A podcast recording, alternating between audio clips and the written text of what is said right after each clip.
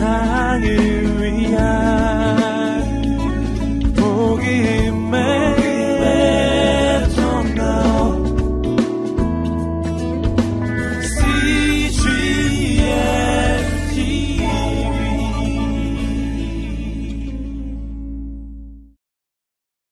하나님의 말씀은 시편 131편 1절에서 3절까지 말씀입니다. 우리 다 함께 읽도록 하겠습니다. 시작. 여호하여 내 마음이 교만하지 아니하고 내 눈이 오만하지 아니하며 내가 큰 일과 감당하지 못할 놀라운 일을 하려고 힘쓰지 아니하나이다. 실로 내가 내 영혼으로 고요하고 평온하게 하기를 저때 나이가 그의 어머니 품에 있음 같게 하였나니 내 영혼이 저때 나이와 같도다. 이스라엘아 지금부터 영원까지 여호와를 바랄지어다. 아멘. 할렐루야. 이 새벽에도 하나님께서 우리를 도우십니다. 오늘 새벽은 참 좋은 날입니다. 우리 다윗 왕까지 친히 왕림해 주시고 어, 아름다운 남송까지 해 주시고 어, 왜 시편 131편이 그렇게 됐는지도 우리에게 또 잘 알려 주셨습니다. CGN TV를 위해서도 계속 기도해 주시고 또 아, 선교 방송으로 귀하게 쓰임 받을 수 있도록 또 계속해서 중보해 주시기 바랍니다. 오늘 말씀은 시편 131편 다윗의 시입니다. 겸손을 노래하고 고백한 시입니다. 가장 짧은 시 중에 하나이지만 우리가 배우기에는 가장 어려운 오랜 시간이 걸리는 그런 시이죠. 가장 작은 단어들로 어, 구성되어 있지만 가장 깊은 신앙의 고백, 믿음의 정수를, 믿음의 정상을 우리에게 보여주는 그런 아름다운 시편입니다. 다윗의 시가 분명한 것은 그의 삶의 여정과 또 그의 고백들을 종합해 보면 그는 하나님의 마음에 합한 사람이었고 또 하나님의 마음에 합했다라는 것은 곧 그의 마음이 겸손한 마음이었다라는 뜻이기 때문입니다. 올해 저희 교표가 낮은 곳, 더 낮은 곳으로라는 그런 표인데 제가 이 송구영신 예배 때도 말씀드렸지만 우리가 낮은 곳으로라고 할 때 우리는 높은 곳에 있으니 낮은 곳에 있는 사람들을 찾아가야지라는 그런 의미로 우리가 이해합니다만 물론 사회적으로 소외되고 연약한 분들을 찾아간다는 의미입니다. 그러나 그 출발이 나는 높은 곳에 있으니 낮은 곳에 가야지. 그렇다고 한다면 그 자체가 교만인 것이죠. 우리 모두는 다 아, 원래 있어야 될 자리가 낮은 곳이다. 그것이 바로 겸손의 자리이다. 아, 우리가 높은 곳에 있고 그들이 낮은 곳에 있다라는 생각 자체가 아, 잘못된 출발이다라는 것입니다. 우리 모두는 다 하나님 앞에 예, 낮은 곳에 있어야 될 예, 겸손해야 될 존재인 것입니다. 이 시편 131편은 이 겸손을 두 가지 방식으로 표현합니다. 첫 번째는 이 부정적인 예, 표현으로 겸손은 무엇 무엇이 아니다라고 그런 방식으로 표현합니다. 또 2절에서는 정반대로 겸손은 무엇 무엇과 같다라는 비유를 통해서 설명합니다. 1절에서 겸손은 무엇 무엇이 아니다라는 표현을 삼중적으로 어, 이렇게 표현하죠. 1절에 보면은 이렇게 돼 있습니다. 내 마음이 교만하지 아니하고 또 내 눈이 오만하지 아니하고 내가 큰 일과 감당치 못할 놀라운 일을 하려고 힘쓰지 아니한다. 겸손을 표현할 때 이렇게 부정적으로 표현하는 이유가 무엇일까요? 그것은 우리는 겸손을 배울 때 처음부터 겸손이 무엇인지를 깨닫기가 어렵다는 거죠. 도리어 겸손이 아닌 것 으로 인하여 우리는 때로 고통받고 힘들고 또 안타까워하면서 아, 이래서는 안 되는구나. 그렇게 해서 역으로 우리는 겸손을 배우는 겁니다. 고린도서 13장 4절 이하에서도 사랑을 표현할 때 긍정적인 문구보다는 부정적인 표현이 더 많죠. 사랑은 오래 참고 온유하며 그다음부터는 무엇이 사랑이 아닌가를 설명합니다. 시기하지 아니하며 오만하지 아니하며 그리고 자랑하지 아니하며 자기의 유익을 구하지 아니하며 사랑이라는 것도 우리가 사랑 그 자체를 깨달을 때 사랑이 아닌 것을 우리는 삶 속에서 너무 많이 체험하면서 아, 이것이 사랑이 아니구나. 이것도 사랑이 아니구나. 그렇게 체험적으로 우리는 사랑을 경험해 간다는 것이죠. 겸손도 마찬가지입니다.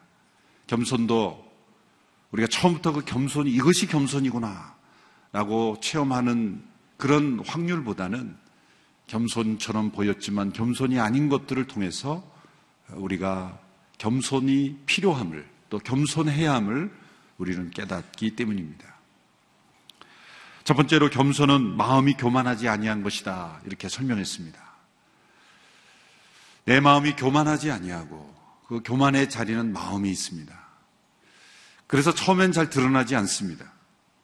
마음은 열길 물속보다도 더 깊은 그래서 자기 자신도 들여다보지 못하는 것이 인간의 마음이죠.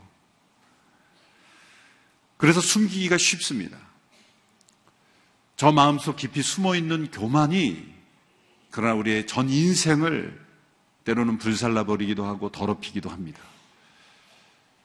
샘물이 겉으로 볼 때는 잔잔한 샘물이 깨끗해 보이지만 그 밑에 있는 이 진흙, 진흙이 휘저으면 그 진흙이 올라와서 온 샘물을 흙탕물로 만들어 버리듯이 겉으로 볼 때는 아무 문제 없고 깨끗하고 정결한 것 같은데 어떤 상황이 변화가 되면 우리 마음 속에 깔려 있는 이 교만이 흘러나와서 이제 우리의 삶을 더럽히고 또 때로는 공경에 처하기도 하는 것이죠. 우리 마음 속에는 이 교만이 깔려 있다라고 우리는 생각하고 인정해야 합니다. 아무리 교양과 훈계로 잘 정리된 인생이라 할지라도 우리 마음속 밑바닥에는 이 교만이 깔려 있어요. 선천적으로 우리는 교만합니다. 이 땅에 태어날 때 우리는 아무것도 가지고 태어난 것이 없습니다. 그런데도 우리는 가르쳐 주지 않아도 우리는 저절로 교만합니다. 겸손은 훈계와 교훈으로 양육되어야만 배울 수 있는 반면에 교만은 아무런 양육이 없어도 스스로 알아서 잘 교만합니다. 선천적으로 우리가 교만하다는 거죠. 교만은 가르칠 필요가 없습니다. 그 영어로 sin 혹은 pride 이런 단어에 보면 가운데 공교롭게도 i가 있더라고요. 영어 알파벳. S-I-N에도 i가 있고 pride 교만의 중심에도 i가 있고 자기 중심적인 그러한 그 모습입니다. 다윗이 내 마음이 교만하지 아니하다. 이 고백을 하나님 앞에 할 수 있었다면 그것은 쉬운 것이 아니죠. 여러분이 다윗처럼 우리 모두가 하나님 앞에 하나님 내 마음이 교만하지 않습니다. 라고 고백할 수 있는 사람이 몇 사람이 될까요? 어떻게 보면 이 바리새인처럼 하나님 앞에 자기 자신의 모습을 모르고 내가 마치 얼마나 겸손한지 자랑하는 모습처럼 그렇게 보일 수도 있습니다. 그러나 다윗의 전체 인생을 보면 열왕기하 15장 5절에 보면 그가 햇사람 우리아의 일 외에는 하나님 보시기에 정직했고 하나님께서 원하시는 대로 살았다라는 그런 평가가 있습니다. 다윗의 인생의 전반적인 인생을 보면 그는 겸손한 사람이었다는 거죠. 그는 이 시편에서 고백한 대로 그는 자신의 마음의 교만이 흘러나오는 사람이 아니었다는 것을 우리는 알 수가 있습니다.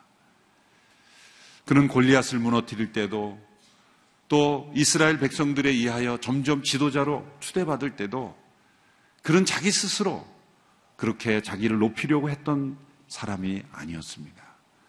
그는 사울에게 복수할 기회가 있었음에도 불구하고 하나님의 권위를 인정했습니다. 자신의 모든 삶에 있어서 하나님의 인도하심에 순종하고 복종하고 또 하나님의 뜻에 하나님의 권위 아래 살았던 그런 다윗. 그래서 그는 하나님의 마음에 합한 사람이다. 그런 평가를 받을 수가 있었습니다. 둘째로 겸손은 그 눈이 오만하지 않는 것입니다. 이 교만은 마음에 숨어 있지만 그 표현은 눈에 제일 먼저 나타난다는 거죠. 우리의 인격이 나타나는 것이 얼굴이라고 하면 그 얼굴에서 그 교만이 가장 나타나는 표현되는 기관이 눈이다 이렇게 표현한 것입니다. 눈은 영혼의 거울이죠. 그 눈에 어떠한 모습이 서려 있는가가 그 사람의 영혼이 어떤 상태인가를 보여주는 것입니다. 우리는 이 짝으로 표현되는 많은 그런 시편에 보면 이 짝이 잘 나옵니다. 보면은 죄와 비참함이 함께 나오고 거룩함과 행복, 복이 함께 나오고 그리고 평강과 형통함이 함께 나옵니다. 전쟁과 황폐함이 함께 나옵니다. 그리고 이 교만한 마음과 높아진 눈 이것이 함께 등장합니다. 시편 101편 5절에도 보면 이런 구절이 있습니다. 같이 읽어볼까요? 시작. 눈이 높고 마음이 교만한 자를 내가 용납지 아니하리로다. 눈이 높고 마음이 교만한 자를 용납지 아니한다. 같다는 거죠. 눈이 높은 자는 항상 마음이 교만한다는 겁니다. 또 시편 18편 27절에 보면 주께서 곤고한 백성을 구원하시고 교만한 눈은 낮추시리이다. 여러분 이 교만한 눈은 언제나 자기보다 높은 사람은 시기와 질투를 하고 자기보다 낮은 위치에 있는 사람은 언제나 경멸하고 무시하는 것이 교만한 눈입니다. 여러분, 우리 눈이 겸손하여져서 온전히 눈을 들어 주님을 바라보는 그런 눈이 될 수 있게 되기를 바랍니다. 우리의 눈빛에 서려 있는 것이 겸손이 될 수 있게 되기를 바랍니다. 세 번째로 겸손을 설명할 때 이렇게 고백했습니다. 큰 일과 감당하지 못할 놀라운 일을 하려고 힘쓰지 아니한다. 겸손한 영혼은 큰 일과 자기가 감당하지 못할 놀라운 일들을 하려고 힘쓰지 아니하는 것입니다. 겸손한 영혼은 자신의 은사와 부르심이 아닌 것을 하려고 나서지 않습니다. 교만한 사울을 보십시오. 이 블레셋과 전쟁하고 있었을 때 사무엘이 지체하고 더디오자 그는 자신의 직임이 아닌 제사장이 스스로 돼서 제사를 자기가 집행하고 스스로 자기가 제사장 직이 되려고 했죠. 교만한 영혼은 언제나 자신의 부르심과 자기에게 맡겨지지 않는 것을 나서서 하려고 하는 것입니다. 교만한 마음은 언제나 스스로 위대한 일만을 하려고 합니다. 그 미국의 그 스탠포드 교수, 대학의 그 교수인 짐 콜린스라는 분이 쓴 기업에 대한 책이 유명한 책이 있죠. Good to Great. 그래서 어, 좋은 기업을 넘어 위대한 기업으로 그런 책을 써서 어, 굉장히 많이 팔렸을 겁니다. 수백만 권 이상 팔렸을 책인데 윌로크릭에서 그분도 강의로 초청을 받아서 강의를 하고 또 사인회를 받으니까 엄청남더라. 그 사람에 대한 명성과 그 책에 대한 영향력이 굉장히 큰 것을 봤어요. 그런데 심지어 교회 안에서까지 그러한 생각을 가지게 됐다는 것이 굉장히 위험한 거죠. good great.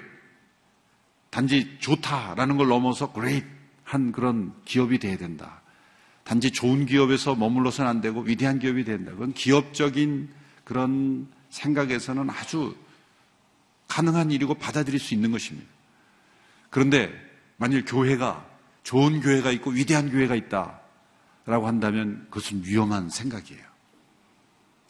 우리는 그 단어를 바꿔서 적용해야 합니다. 이 세상은 good to great이라고 말하지만 우리는 great to good이라고 말해야 되는 거죠. 왜 그렇습니까? 시편에 보면 하나님이 선하시다. 하나님은 선하신 분이다. God is good. 하나님은 선하시다라고 표현된 많은 구절이 있고 God is good. 이시 아니라 God is great. 하나님은 위대하신 분이다. 그런 표현이 많이 나와요. 그래서 제가 성구사전으로 대조를 한번 해봤어요. 어느 단어가 더 많이 나오나? 어느 단어가 더 많이 나오나? 그랬더니 놀랍게도 선하신 하나님이 약간 더 많습니다. 거의 비슷해요. 거의 비슷해요. 근데 번역에 따라 좀 다르겠습니다만은. 하나님은 위대하신 분이며 동시에 하나님은 선하신 분이에요. 근데 문제는 우리 인간들은 선해지려고는 하지 않고 위대해지려고만 하는 게 문제예요. 하나님이 왜 위대하십니까? 하나님이 선하시기 때문에 하나님이 위대하신 거예요. 하나님은 스스로 위대해지려고 하시는 것이 아니라 하나님이 선하시기 때문에 위대하신 하나님인데 우리는 선해지려고는 하진 않고 위대해지려고만 하는 거예요. 그래서 굿이라는 단어도 마음에 들지 않고 그레이시라는 단어로 향해 가는 거예요. 하나님께서 우리에게 맡겨주신 삶은 위대한 인생이 되려고 하는 인생이 아니라 선한 삶이에요. 우리는 그것만을 바라봐야 될 줄로 믿습니다. 내가 얼마나 위대한 인간인가를 그렇게 증명하고 그런 인생이 되려고 노력하기보다는 그저 선한 사람이다. 그렇게 평가받을 때 하나님은 우리를 너는 위대한 인생을 살았다. 그렇게 평가해 줄 줄로 믿습니다. 그래서 위대해지려고 하지 말고 선해지려고 하라. 그래서 저는 그 책 제목을 great to good 이런 단어로 우리가 바꿔서 적용하고 싶습니다. 선한 일을 하지 못하도록 망치는 최대의 방해자는 바로 위대한 일만을 하려는 것입니다. 그래서 우리는 비전과 이 야망을 구별할 줄 알아야 합니다. 자신의 능력을 과장하고 과대한 성취욕으로 행하는 것은 야망이지 비전이 아닙니다. 나에게 다섯 달란트를 맡겨주지 않으면 아무것도 하지 않으려는 사람들이 있습니다. 한 달란트를 때로 맡기고 두 달란트를 맡기고 세 달란트를 맡기고 어떤 사람에게는 다섯 달란트를 맡기는데 하나님이 나에게 맡기신 출발 자체를 받아들이지 않고 왜 나에게 다섯 달란트를 맡기지 않았습니까? 라는 그런 시각에서 출발하는 것은 바로 교만이요 야망인 것이죠. 하나님이 나에게 맡겨주신 그 달란트 그대로를 가지고 우리는 선하게 활용할 때 하나님 우리의 삶을 사용하시는 것입니다. 자, 이 다윗이 어떻게 고백했습니까? 내가 큰 일과 또 내가 감당하지 못할 기이한 일을 하려고 힘쓰지 아니하였다. 그런데 정작 다윗은 큰 일을 했고 그가 감당할 수 없는 기이한 일을 한 사람이에요. 골리앗을 쓰러뜨렸죠. 그리고 그는 위대한 왕국을 이룬 왕이 되었습니다. 그는 골리앗을 쓰러뜨리겠다라는 비전과 어떤 야심을 갖고 싸운 사람이 아닙니다. 그가 전쟁에 나갈 때, 전장터에 나갈 때 나간 이유는 뭡니까? 골리앗에 의해서 이스라엘 군대가 벌벌 떨고 있다는 소식을 듣고, 그래? 그럴 수 없지. 나는 할 수 있어. 내가 할 거야. 라는 생각을 가지고 전쟁터에 나간 게 아니죠. 형들에게 도시락, 음식 가져다 주려고 간 거예요. 그에게 맡겨진 직임은 그것이었습니다. 그런데 벌어진 상황을 보니 이스라엘은 벌벌 떨고 있고, 그리고 소리치는 골리앗이 이스라엘 군대를 조롱하고 있는 거죠. 마음에 거룩한 분노가 일어났습니다. 저 할례 없는 이방인이 이 살아계신 하나님의 군대를 어찌 모독하느냐. 그런 거룩한 분노 앞에서 그런 나라도 나가야 되겠다. 그런 생각을 하게 된 거죠. 그때 큰 형, 다윗의 큰 형 엘리압이 다윗을 보고 뭐라 그러냐면 다윗이 나설려 그러니까 너 교만해서 지금 나설려는 거야. 그렇게 지적했어요. 제가 교만하더니 여기까지 또 나서는구나. 나서지 말아야 될 때. 그러니까 그 차이가 굉장히 미묘한 거죠. 여러분 지금 다윗은 교만해서 나서려는 게 아니죠. 그 마음속에 하나님에 대한 또 이스라엘 백성에 대한 거룩한 그런 사랑과 분노가 일어났기 때문에 지금 나선 거예요. 죽을지도 모르는데 나선 겁니다. 그때 놀라운 일이 일어났어요. 하나님께서 그가 평상시에 그를 사용한 것은 골리앗과 싸우는 군사 기술이 아니었어요. 양을 지키될 때 그가 그 들짐승들과 싸울 때 연마하고 훈련되었던 물맷돌 던지는 실력. 그거로 하나님은 이스라엘 대적 골리앗을 무너뜨리게 하신 거예요. 그는 큰 일을 하려고 힘쓴 사람이 아니었어요.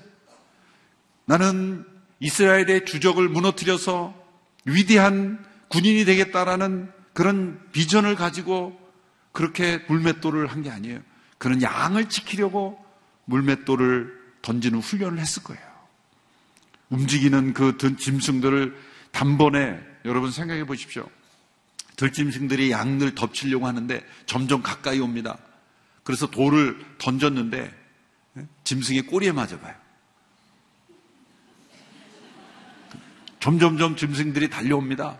또다시 던졌는데 귀를 스치고 지나가봐요. 그렇게 여러 번 던지면 벌써 다 죽는 거예요. 시간이 많지 않은 겁니다.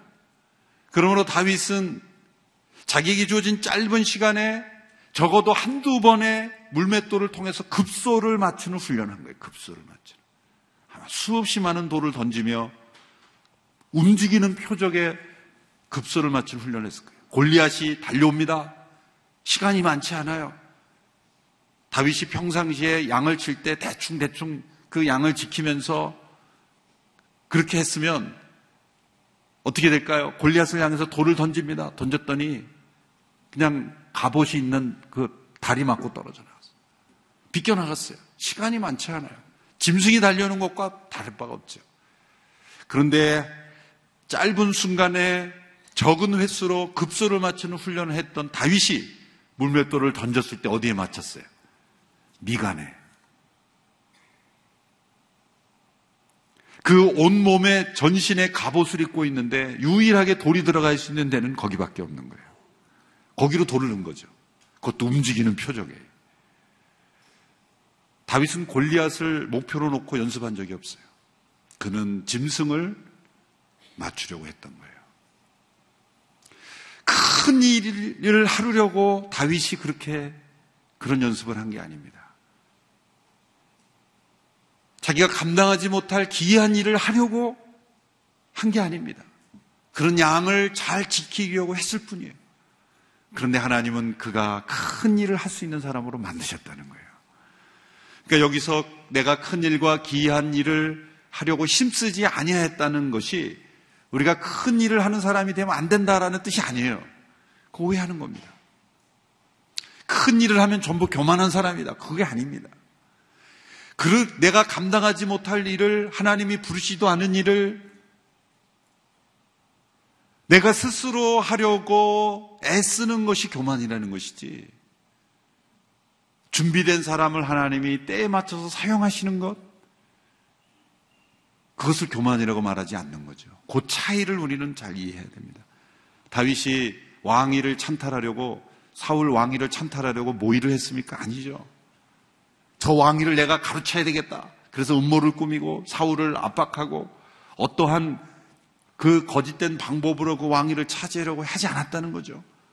그는 그저 도망 다녔을 뿐입니다. 10년 동안 사울의 위협을 피해 도망 다녔고 아둘람 동굴에서 만난 400여 명의 그런 같은 처지에 있는 사람들이 그를 지도자로 추대했고 헤브론에서 유다에서 그 지도자로 추대받았고 나중에 온 이스라엘의 지도 추대받기까지 7년이 걸렸어요. 그러니까 17년 동안이나 다윗은 그냥 도망 다녔고 자기가 왕이 되려고 사람들을 끌어모아서 너가 나를 왕으로 만들어줘야 돼. 그렇게 사람들에게 말하지도 않았어요. 그런데 17년이란 세월이 흐른 후에 그는 애쓰지 않았지만 하나님이 그를 만들어 주셨다는 거예요. 그게 놀라운 일이죠. 스스로 큰 일과 스스로 감당하지 못할 기이한 일을 하려고 애쓰지 않았지만 겸손한 영혼 하나님께서 큰 일을 하도록 만들어 주셨다. 그 차이를 우리는 잘 이해해야 합니다. 현재 주어지는 어떤 일이 나의 야망이 아니라 하나님 앞에 겸손했을 때 주시는 열매와 그런 맡겨진 사역이 되어야 하는 것입니다. 그러면 우리가 나에게 더 많은 권한, 더 높은 위치가 주어져 있기 않기 때문에 내가 섬기지 못하는 것이다라고 생각하는 것이 교만이에요. 그게 교만입니다. 제가 부교육자로 있을 때 우리 친구, 동료, 그 교육자들이랑 가끔 모임할 때가 있죠.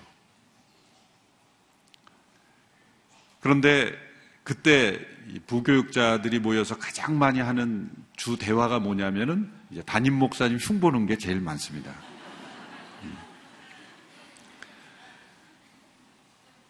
근데 여러 이제 교육자들이 모여가지고 마치 그 며느리들이 시어머니 흉보면서 스트레스를 서로 풀듯이 그런 이제 동료들이 있는 거예요. 근데 유난히, 유난히 그 같이 모시는 담임 목사님 흉을 많이 보는 그 동료를 보니까 현재 자기에게 맡겨진 일도 잘 못하는 사람이에요. 이상하게 그게 일치해요. 예. 저희 뭐 교육자님들에게 저 흉 보지 말라 그런 얘기 한 게 아닙니다. 음. 그때 저의 입장을 얘기하는 거예요.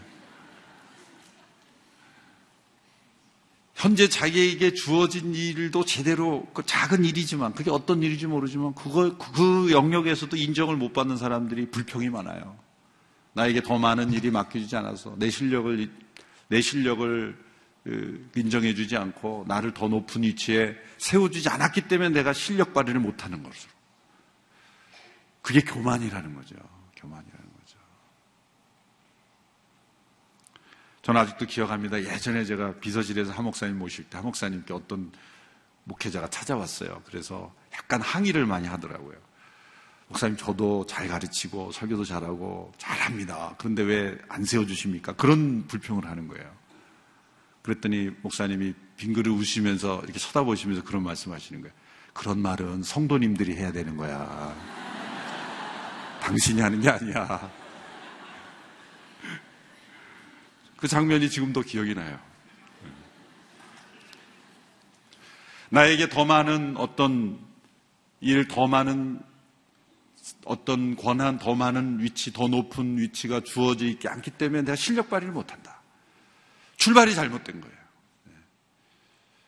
나에게 주어진 사역이 무엇이든지 간에 그 위치가 무엇이든 간에 거기서부터 성실을 다할 때 하나님께서 더 많은 것으로 작은 일에 충성한 자에게 더 많은 것으로 맡긴다. 하나님의 영적 법칙이죠. 그런데 작은 일은 무시하고 큰 일만을 바라보는 거예요. 우리 목회자에게 있어서는 작은 모임은 항상 무시하고 많은 사람이 모인다 할 때는만 바라보는 거예요. 적은 수의 어떤 모임에서는 말씀을 대충대충 하고 큰 사람들이 모이는 데서만 초청할 때만 열심히 준비하는. 쉽게 빠질 수 있는. 저 자신이 그런 위험을 빠질 때가 있어요.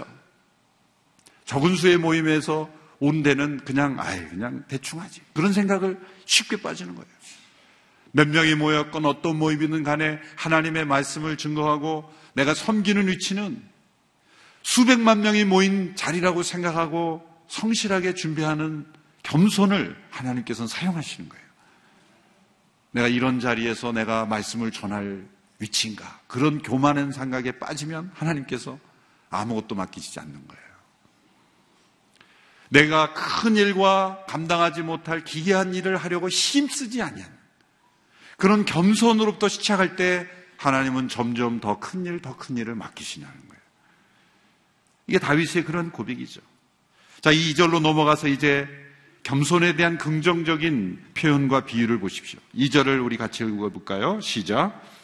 실로 내가 내 영혼으로 고요하고 평온하게 하기를 젖된 아이가 그의 어머니 품에 있음 같게 하였나니 내 영혼이 젖된 아이와 같도다. 겸손한 영혼을 비유할 때 젖된 아이로 비유했습니다. 기가 막힌 표현입니다. 생각하면 생각할수록 이 다윗의 깊이 있는 영감을 우리는 느낄 수가 있습니다. 젖된 아이가 어머니 품에 있음 같게 하셔서 사실 젖을 먹이고 떼어보지 않는 남자들은 참 이해하기 어려운 간접 자료를 통해서만 알 수 있는 거죠. 어머니의 젖을 먹는 아기는 언젠가는 그 젖을 떼고 이유식을 넘어가야 되고 점점 스스로 여러 사람과 음식을 나눠 먹는 성장을 해야 되죠. 그래서 젖을 떼는 경험은 반드시 해야 되는 겁니다. 이 세상에 태어나서 어쩌면 처음으로 겪는 고통일 수 있죠. 인생이 왜 이렇게 힘든 거야? 말은 못하지만 하여튼 울고불고 때를 쓰는 표현을 통해서 인생에 처음으로 찾아온 이 고통을 표현하는 것이 바로 젖을 떼는 것 아니겠습니까? 그래서 어머니는 그 젖을 떼기 위해서 그 울고 부는 아이를 원하는 대로 다 들어주지 않고 때로는 함께 울면서 그 고통의 그 분리를 경험하게 되는 거죠. 이 젖을 떼는 것, 이것을 우리가 이 세상 속에 있는 집착, 또이 우리 마음에 있는 끓어오르는 끊임없이 올라오는 교만, 이것으로부터 떨어지는 우리 옛사람과 분리되는 그런 경험을 젖을 떼는 것으로 비유했다는 거예요. 그러니까 영적 성장의 세 단계를 이렇게 표현할 수 있는 거예요. 세상의 젖을 먹고 있는 상태와 젖을 떼는 단계와 그리고 젖을 뗀 아이. 그 세 단계로 우리는 영적 성숙을 이렇게 비유할 수가 있는 거죠. 이 젖을 땐 아이라 그러니까 우리 여성 성도들은 눈이 반짝해서 그냥 끄덕끄덕 하시는 남자들은 저게 무슨 말인가 그럴 수가 있는 거죠. 근데 우리는 젖을 뗀 아이가 아니라 되게 젖을 떼고 있는 아이일 가능성이 많아요. 하나님 앞에 막 울고 불고 막 하는데 가만히 보면 젖을 떼는 과정이 하나님이. 그래서 힘든 거예요. 하나님 왜 이것을 나에게 가져갑니까? 왜 나에게서 이것을 빼앗아 갑니까? 라고 울부짖지만 가만히 보면 떨어져야 되는 거예요. 떼어져야 되는 것을 하나님이 떼는데 그것을 감당하지 못해서 하나님 앞에 보채고 있을 때가 있어요. 그래서 젖대 나이가 아니라 젖을 떼고 있는 상태에 있을 가능성이 많습니다. 젖대 나이는 어떻습니까? 자신에게 절대적으로 필요한 것처럼 보이는 그런 양식을 버릴 수 있게 된다는 거예요. 이 세상에서 우리가 살아갈 때 우리가 의지하고 또 집착하고 매달렸던 많은 것들이 절대적으로 있어야 되는 것처럼 보이지만 하나님은 어느 순간에는 그것을 떼도록 하십니다. 일평생에 한 번도 안 뗄 것 같지만 결국은 뗍니다. 마지막 죽을 때는 당연히 떼게 돼 있어요. 그걸 먼저 떼느냐, 나중에 떼느냐의 문제지, 하나님은 반드시 떼십니다. 그런데 우리가 그 경험을 믿음으로, 순종으로 잘 감당하느냐, 못하느냐에 달려 있는 것이죠. 우리 힘으로는 되지 않습니다. 아이가 엄마의 젖을 떼는 것이 스스로의 힘으로 할 수 없듯이 엄마가 해주셔야 되시.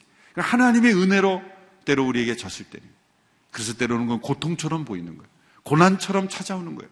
그러나 그 젖을 떼는 과정을 겪고 나면 아 내가 매달리지 않아도 되는 거였구나. 내가 엄마의 젖에 의존하지 않아도 내가 살 수 있는 길이 있구나. 처음에는 뗄 때 꼭 죽을 것처럼 내가 엄마의 젖이 아니면 내 생명이 끝나는 것처럼 그런 고통과 위협으로 다가왔지만 아, 또 다른 양식이 있구나. 어머니가 마련해주는 다른 양식을 먹으면서 우리는 성숙해 가는 거예요. 여러분 세상에 젖을 뗄 수 있는 길은 하나님께서 주시는 다른 영적 양식을 공급받을 때 우리는 뗄 수가 있는 거예요.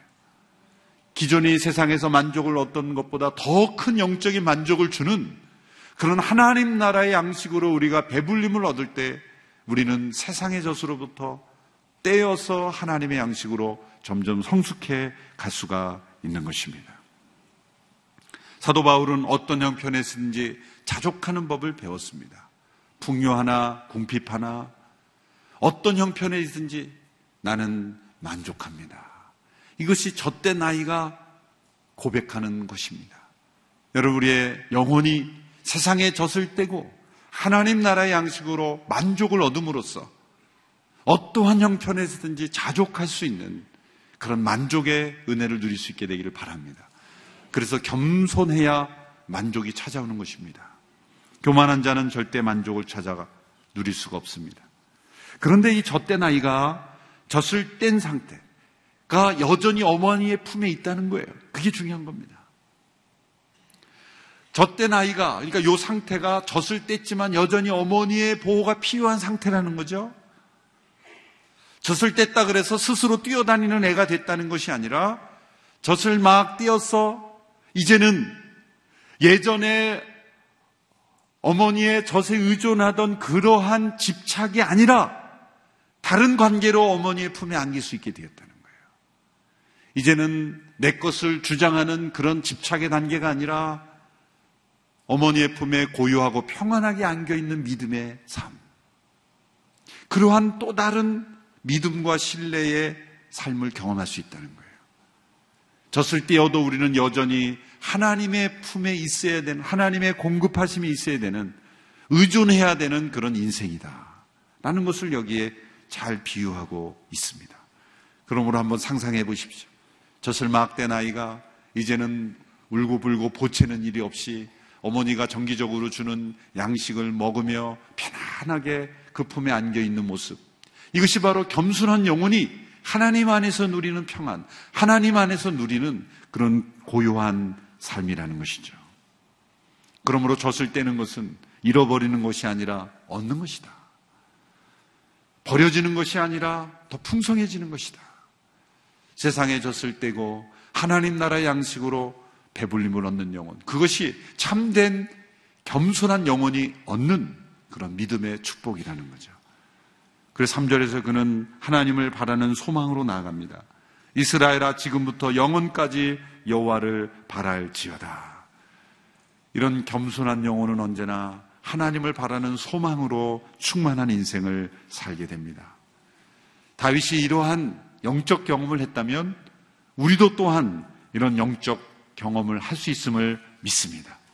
이것은 다윗만이 경험할 수 있는 경험이 아니라 우리 모두에게 허락된 그러한 영적인 축복입니다.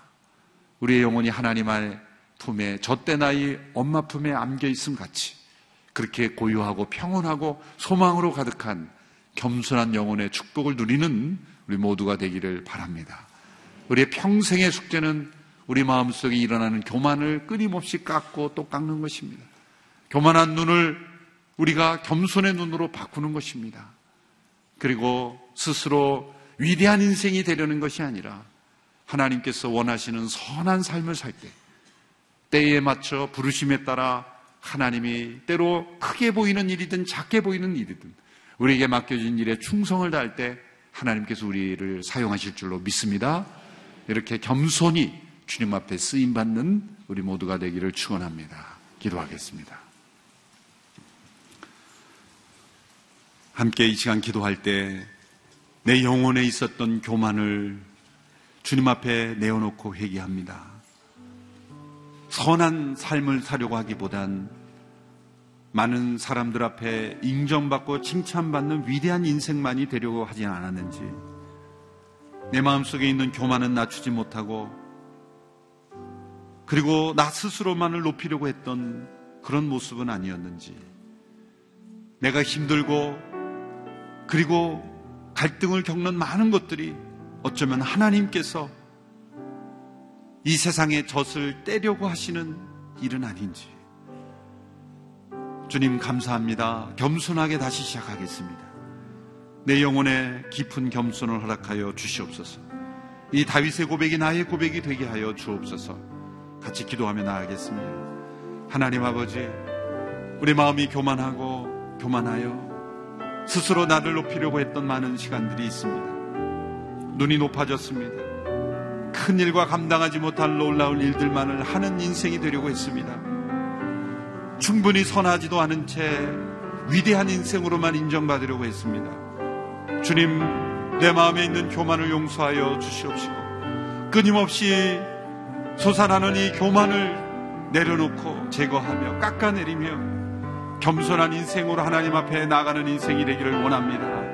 아버지 하나님, 우리의 영혼이 젖된 아이가 엄마 품에 있는 영혼과 같이 고요하고 평온함을 누리게 되기를 원합니다. 아버지 하나님께서 이 세상의 젖을 떼며 하나님 나라의 양식으로 우리를 변화시키기 원하시는데 예전에 집착하였던 나에게 꼭 필요한 것처럼 느껴졌던 것에 집착하는 우리의 인생입니다. 주님 젖된 아이 같은 저희의 인생이 되기 원합니다. 엄마 품에 고이 안겨 있는 인생이 되기를 원합니다. 주님 하나님께 구하는 것, 하나님께 간절히 요구하는 것 자체도 젖된 아이 같이 되게 하여 주시고 이제는 예전과 같이 젖 먹는 아이와 같은 그런 신앙이 되지 않게 하여 주시옵시고 집착과 그리고 나 중심적인 신앙이 되지 않도록 하나님 우리의 삶을 붙잡아 주시고 우리의 믿음을 더욱 성숙시켜 주시기를 간절히 원합니다. 주님 이 다윗의 고백이 우리의 고백이 되기를 원합니다. 나의 고백이 되기를 원합니다. 하나님 우리 마음이 교만했습니다. 제 마음이 교만했습니다. 끊임없이 오라는 이, 올라오는 이 마음의 교만을 제거하고 낮추고 깎아내리고 겸손한 영혼으로 젖대 나의 엄마 품에 있는 것 같은 그런 고요한 영혼, 평온한 영혼, 소망으로 가득한 영혼이 되게 하여 주옵소서. 충분히 선한 삶을 살지도 못한 채 위대한 인생으로만 그렇게 평가받기를 원했습니다. 주님 높아진 우리의 마음을 회개합니다. 이 다윗의 겸손한 고백이 우리의 고백이 되게 하여 주시고 나의 고백이 되게 하여 주옵소서. 우리의 일평생에 믿음의 삶을 살면서 교만한 인생 되지 아니하고 교만한 믿음 되지 아니하고 겸손한 믿음의 삶 되게 하여 주옵소서. 예수님의 이름으로 기도합나이다. 아멘.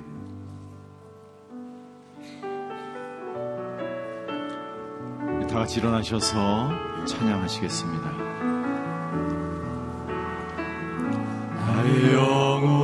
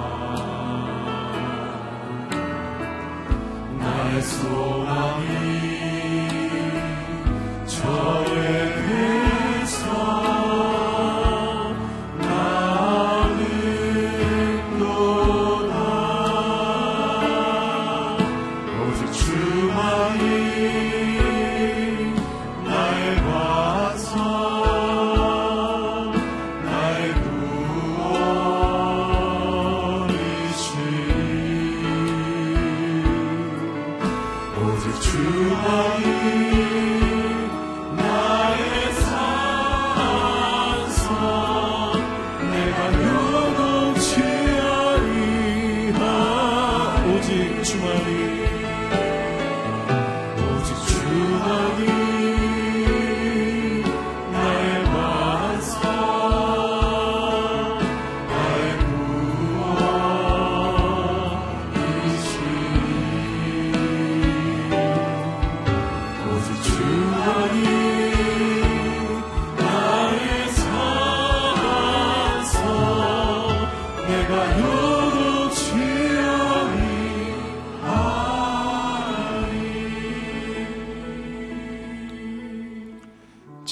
주 예수 그리스도의 은혜와 하나님의 극진하신 사랑과 성령님의 감화 교통하심의 역사가 젖된 아이처럼 겸손한 사람으로 세상의 모든 것을 끊어버리고 신령한 젖을 사모하며 영적으로 성숙한 사람이 되기로 결단하는 이 자리 머리 숙이신 모든 성도님들 머리 위에 그의 가정과 자녀와 일터 위에 전 세계에 흩어져서 복음을 증거하시는 성교사님들과 그 사역 위에 CGN TV 위에 이제부터 영원히 함께 계시기를 간절히 축원하옵나이다. 아멘.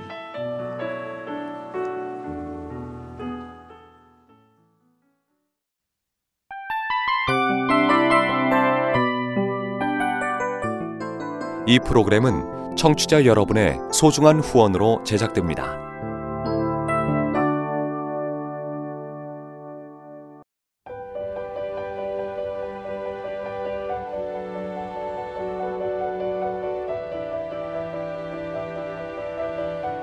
세상에는 수많은 교회들이 있지만 더 깊이 있는 말씀 강해를 찾기 위해 크기로만 교회를 선정하지 않습니다.